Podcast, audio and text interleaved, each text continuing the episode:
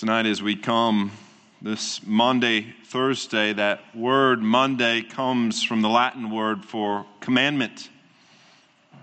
The commandment given by our Lord on that final night when he said, A new commandment I give to you, that you love one another. Just as I have loved you, you also are to love one another.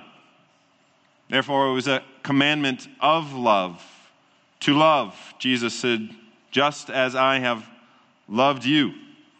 And Jesus demonstrated that love in more than just words or speech, but in actions and in truth, knowing that there is no greater love than this, that one lay down his life for his friends.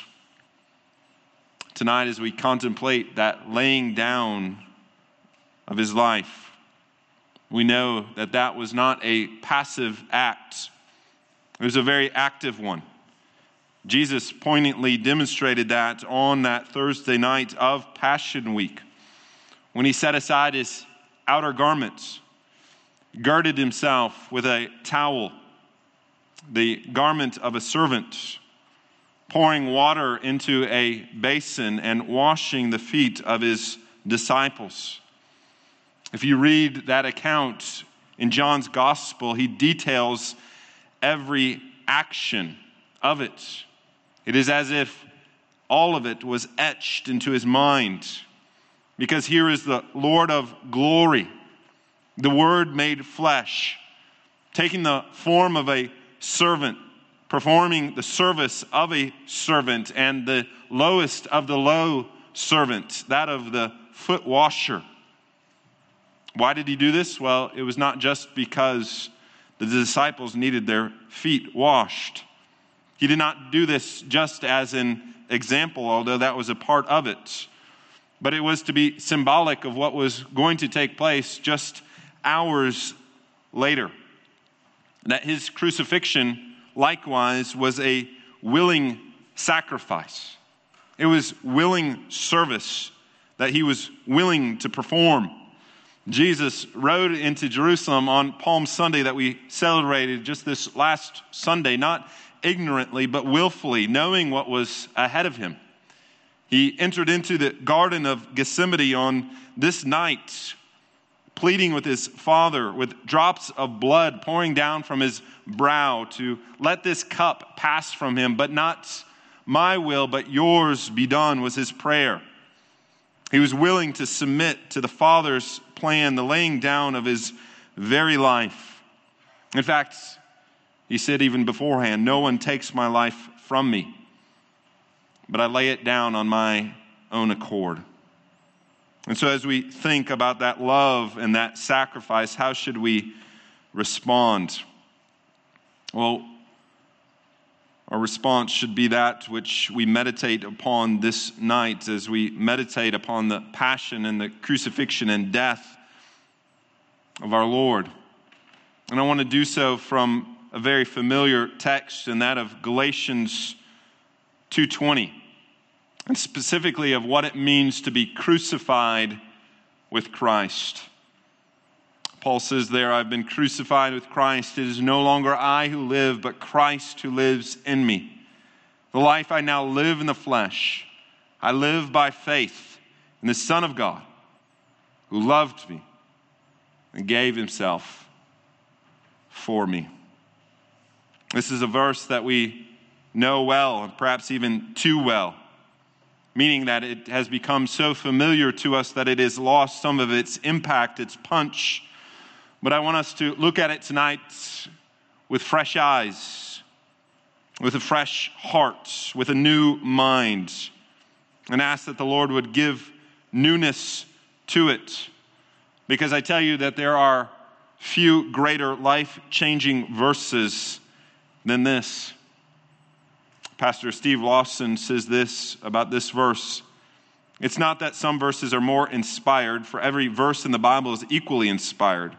But there are those verses in the Bible that stand out like stars in the night, that contain such a succinct statement of truth that they are so profound, so pungent, that they seem to reach higher and say more than other verses. They are like an acorn that contains an entire forest within it, just waiting to be unleashed, like a seed that contains an entire harvest within it. Such is Galatians 2:20. And so I pray that the Lord would use this verse tonight and be germinating in our hearts and our minds over the next several days as we look forward to Easter and that resurrection morning. If you'd first look at the beginning of this verse, I have been crucified with Christ. The death and passion account that we heard earlier, that was read to us, is more than just a historical account. It's more than just dry facts of an incident that took place over 2,000 years ago. Nor should we think of it as just merely a tragedy or an example of gross injustice in the legal or the religious system of that day, although that would be very true. That does not give sufficiency to this story, to this account, because it does not get at the heart of the crucifixion of Christ. It does not apply it to us personally. It does not make that bridge of time from 2,000 years ago to us this night. The reality is that there should be in this reading, the reading of the death of our Lord Jesus Christ, that as we hear it, even though we've heard it again and again and again, there is very real and raw sense that it becomes new and it becomes fresh to us once again that we personally experience this tragedy, this turmoil, this passion of our Lord presently, this very night. Not just emotionally, but surely there are emotions, but much more. There's a spiritual connection between what took place then and us now. Because if there is not that, I would say to you, that I do not believe that you understand the gospel of the Lord Jesus Christ. Because this is not about a incident or tragedy or death. We should see this as the incident, the tragedy, the death of all time. And even go further to say, this is my incidents, my tragedy, my death. And that is exactly what Paul is saying in this verse when he says, I have been crucified with Christ. He's not saying that he was just there physically present at Calvary some 20 years earlier when Jesus was crucified, because most likely he was not there. Nor can we say that he is just saying that his present trials and tribulations are somehow equal to Christ's crucifixion nor can we say that at some point he was literally nailed to a cross, because otherwise he would not be saying this at all, because he would be dead. Because no one recovered from crucifixion. It had only one outcome, and that of death. And yet, that is exactly what Paul is saying. That when Christ died, he, Paul, died too. That Paul, the man, the sinful man, the one who said that he was circumcised on the eighth day of the people of Israel, the tribe of Benjamin, a Hebrew of Hebrews, as to the law, a Pharisee, as to zeal, a persecutor of the church, as to righteousness under the law, blameless. All that he prided himself in, all that he saw that made him, in his eyes, right with God, that is the one in whom was crucified, that died. That day that he encountered the Lord Jesus Christ on the road to Damascus, that encounter with the Lord brought with it death. And it is the same encounter in which we have when we come to saving faith in the Lord Jesus Christ.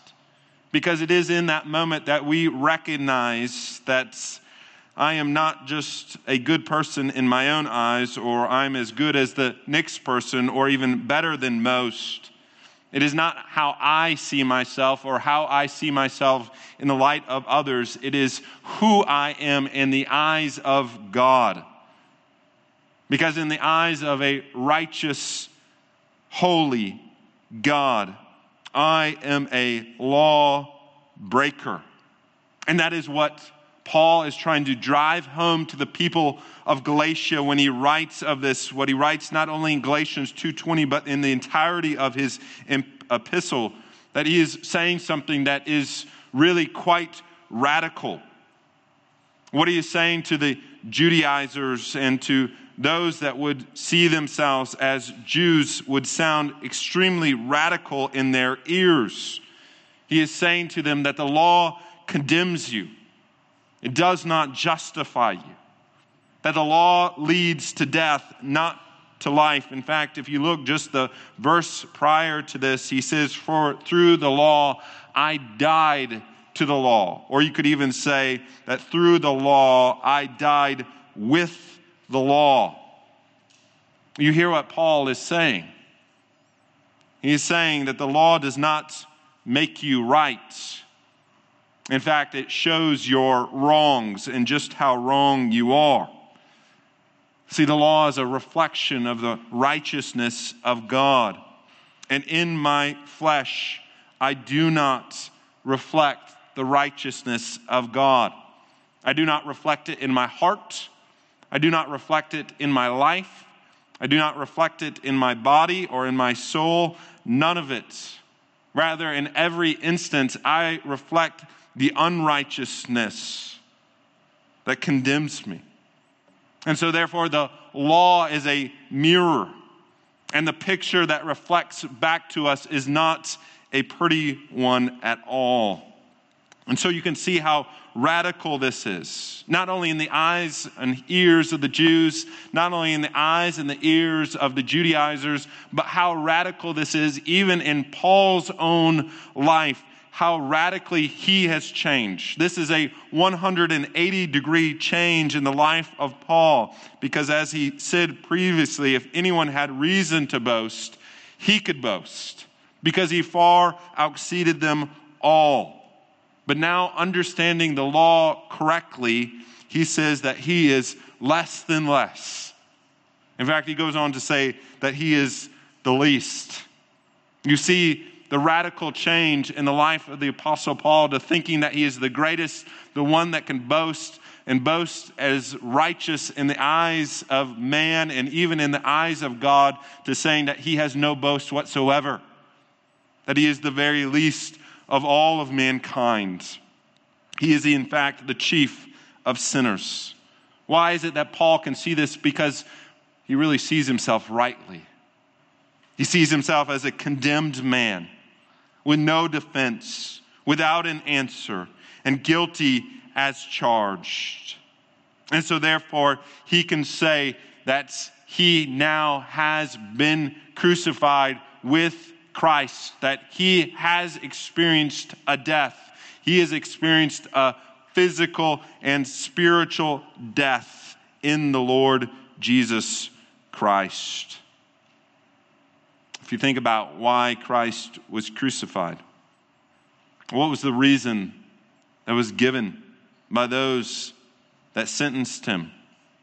It was because he was deemed, wrongfully so, but nevertheless, he was deemed as a law breaker.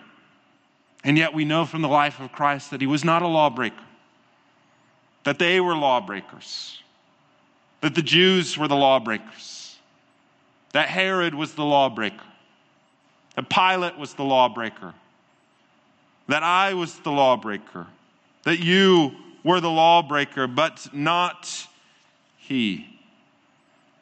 But here it is that we truly understand the doctrine of penal substitutionary atonement.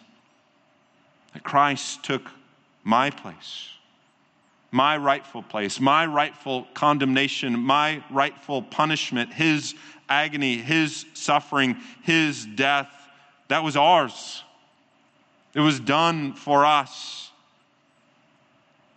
And yet, the, the question, the perpetual question, the question Perhaps all of eternity we will be asking is why? Why would he be willing to do such a thing? Why would he be willing to take our place? Why would he take our punishment for such a worm as I?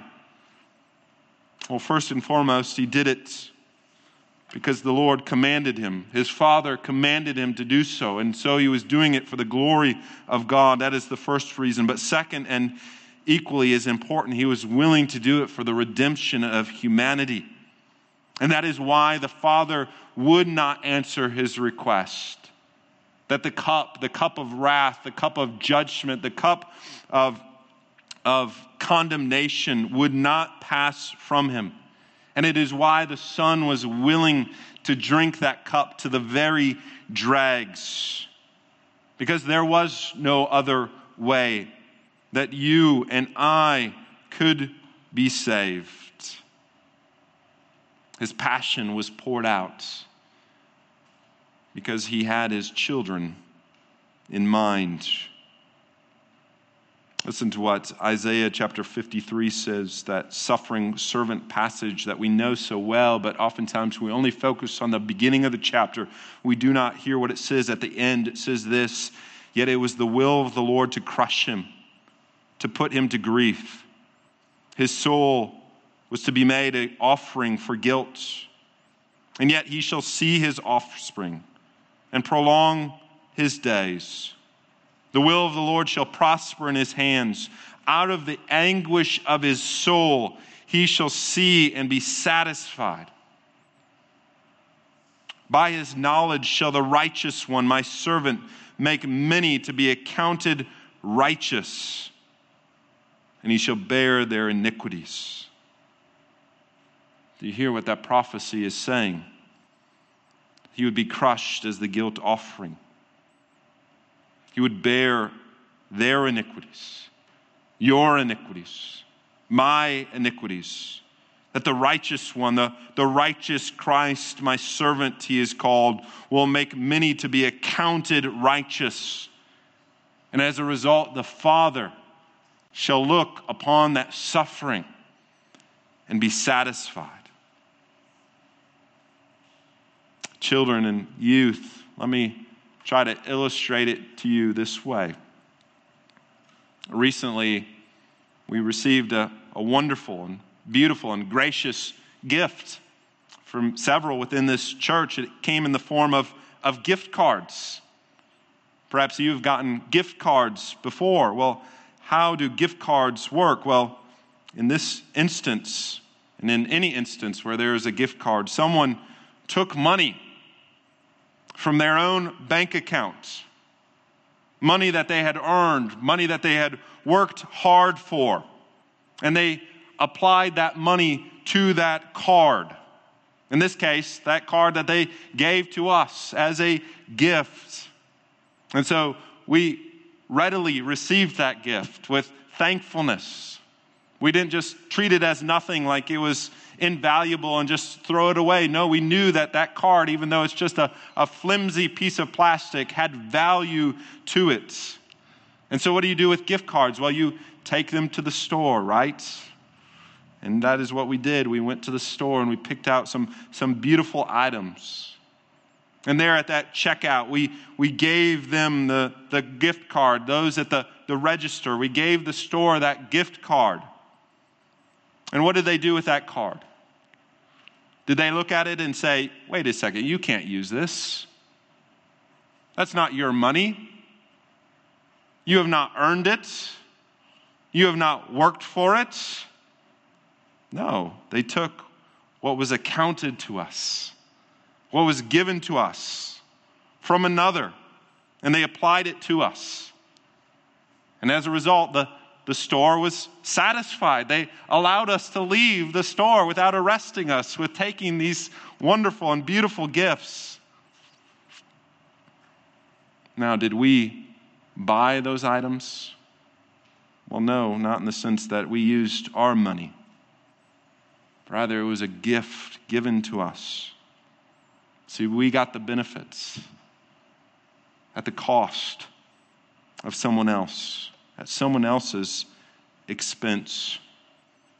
That's perhaps a very crude and transactional way of putting it, but it does illustrate this aspect of Christ's death.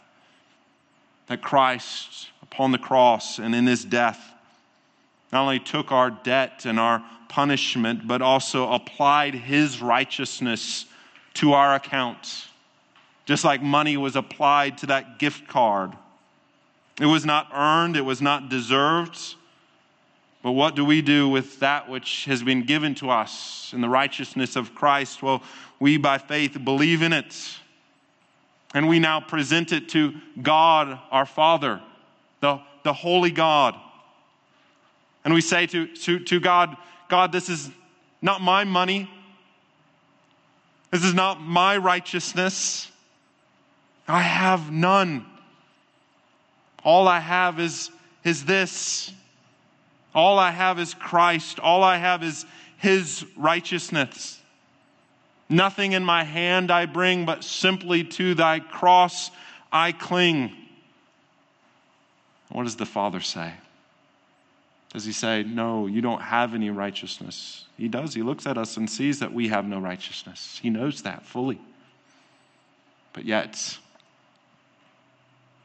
he says, I'm satisfied with you because I am ultimately satisfied and pleased and appeased by my Son and what he did for you on your behalf. We are counted as righteous fully paid for because of Christ, the righteous one. What a gift. What a gift, because it was not bought with money like a gift card. No, it was bought with the blood and death of our Lord, crushed and crucified for us. Surely as bore our griefs and carried our sorrows, yet we esteemed him stricken and smitten by God and afflicted. He was pierced for our transgressions, he was crushed for our iniquities. Upon him, the chastisement that brought us peace. And by his wounds, we are healed. That is what we commemorate. That is what we celebrate this night. That is what gives Galatians 2:20 meaning. I've been crucified with Christ. It is I who no longer live, but Christ who lives in me. You see, there is such a, a union between Christ and the church, between the head and the body, between you as the believer and your Savior. That when He acted, you acted in Him. Paul, in fact, uses this phrase. In fact, it's by far his favorite phrase throughout all of his epistles the phrase of being in Christ. In fact, he uses it over 50 times in his epistles. In Romans chapter 16, he uses it 11 times, where he says that these are my fellow workers in Christ. I send my greetings in Christ. It's like the Apostle Paul cannot do anything apart from Christ. It's not codependency, it's full dependency upon Christ. And the same is true for us. If you are a believer, you are in Christ. And therefore, we are in Christ, in his death. That's what Paul is saying. I have been crucified with Christ. And therefore, here also is the, the good news. Here's the hope. This is the, the joy that we also shall be in Christ in his resurrection and in his life.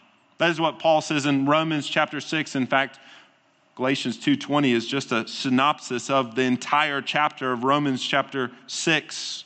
There he says, For if we have been united with him in death, we shall certainly be united with him in a resurrection like his. And then just three verses later, now if we've died with Christ, we believe that we also shall live with him. That's what Paul is saying here. He doesn't just stop with, I have been crucified with Christ. He says, No, I've been crucified with Christ, but I also live. And my life that I now live, I live in Christ because Christ lives, so do I. So you hear what Paul is saying that the old Paul is dead, but the new Paul, the Paul in Christ, is very much alive. And that is the same with each and every one of you, dear believer. The old Joel is dead, but the new Joel in Christ is alive. In fact, do you not hear that? Listen to how often Paul uses the first person pronoun in this just single verse.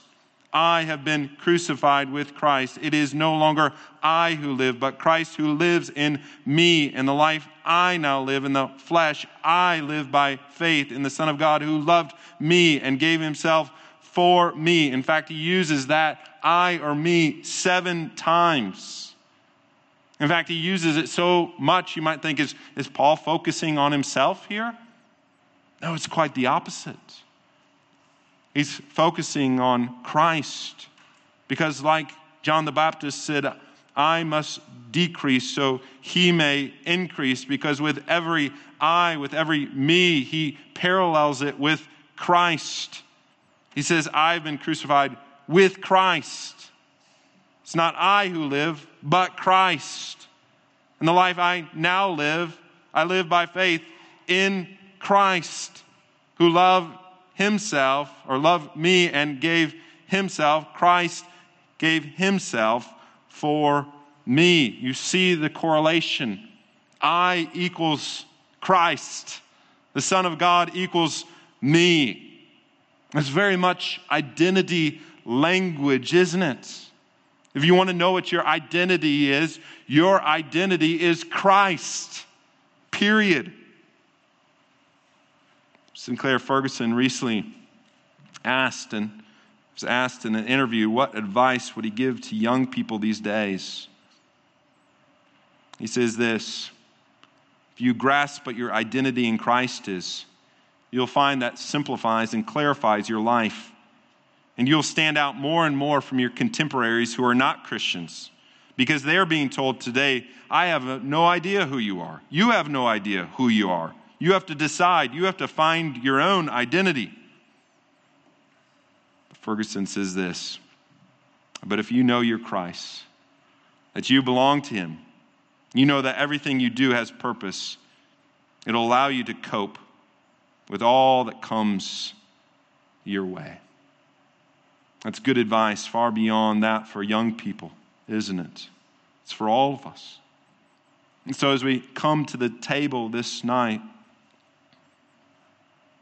we need to understand a few things. And the first is do you understand your identity? That your identity indeed is Christ. I equals Christ. Christ equals me because Christ is so much greater than I am. That I belong to Christ. And Christ, by his grace, belongs to me. And that I cannot be separated from him. I cannot be split apart from him more than the persons of the Godhead could be separated or split apart from themselves. And therefore, the Father sees me as the Son, as holy and as righteous and as perfect as He is, that I am as fully satisfying and as fully pleasing as the Lord Jesus Christ. Just as the Father said, This is my Son in whom I am well pleased, He looks on you and says, This is my Son, this is my daughter, in whom I am well pleased. John Bunyan says every Christian possesses a mirror. One side of the mirror is the law, where we see ourselves and all our flaws and all of our sin. And it is so terrible, it's so dreadful that it has us to, to turn the mirror away from us in disgust. But he says when we flip it over, the other side, the reflection we see is of the Son of God in all of his perfection, in all of his beauty. And that is true, isn't it? That simultaneously we are sinner and saint, that we are wretch and righteous all in one. And so, if that is truly our identity, are we living out that identity? The reality of being in Christ, knowing that we are dead to sins? Or are we living in the flesh, or in ourselves, or in the world? As we'll hear this Sunday, as one of my favorite theologians once said, Christ left his burial garments behind. So too, if we are dead in Christ, we are to leave our garments of the flesh, the old man, behind. And that is what Romans, again, 6 says. We know that our old self was crucified with him in order that the body of sin might be brought to nothing, so that we would no longer be enslaved to sin. For those who have died have died to sin so as to be set free. We live not in the bondage of sin, so we should not return to it. Rather, live in the freedom that is ours in Christ Jesus. Live for Christ, for his purpose, for his kingdom, for his glory. Do your labors and your work and your effort to demonstrate what team you belong to, what jersey you wear, that we belong to Jesus' team. And that is greater than any other allegiance that we would have. That our first allegiance would be to Christ. Third and finally, do you understand that all that Paul says in Galatians 2:20 comes from love? I greatly appreciate, and hopefully you do as well, that in the midst of all of this theological language, of substitutionary atonement, with union with Christ, with identity in Christ, what is it that he roots it all in? He roots it in the love of God. He says that it is by faith in the Son of God who loved me and gave himself for me. God loved us because he loved us. There's no other reason than that. No other reason that he would do what he has done than for the reason of love. And the extent of that love is overwhelming. It's amazing. We will never be able to plummet the depths of it because it is infinite. And yet it gives the purpose to this night and to this service. Why did he do it? He did it out of love. A new commandment I give to you that you love one another just as I loved you. And it is out of that love that we in return love one another. All aspects of our theology should lead us to love Christ and love our neighbor more. If it does not, then we need to re examine our theology. Let me end tonight with this story. Hopefully, a story that illustrates what I've tried to say. It's about Pastor R.G. Lee of Memphis, Tennessee, who took a group to Israel several years ago now. And it was his first trip to Israel. And they went on all of the significant tours and made all the significant stops of the, the life of Christ and the things that you would want to see while in Israel, one of which was that of Golgotha, the place where Jesus was supposedly crucified. And one of his members on the tour looked at that place and then said to the pastor, Isn't it incredible? To which Pastor Lee says, I know, I know. I've been here before. And the person said, Well, I thought this was your, your first time. And with a grin on his face, Pastor Lee responded, It is. But I was here 2,000 years ago when Christ died. I was in Christ as he died for sins. He died for me, and I died to sin.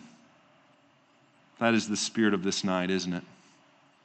That even though it happened 2,000 years ago, its reality is so present to us that it is as if it happened this very night.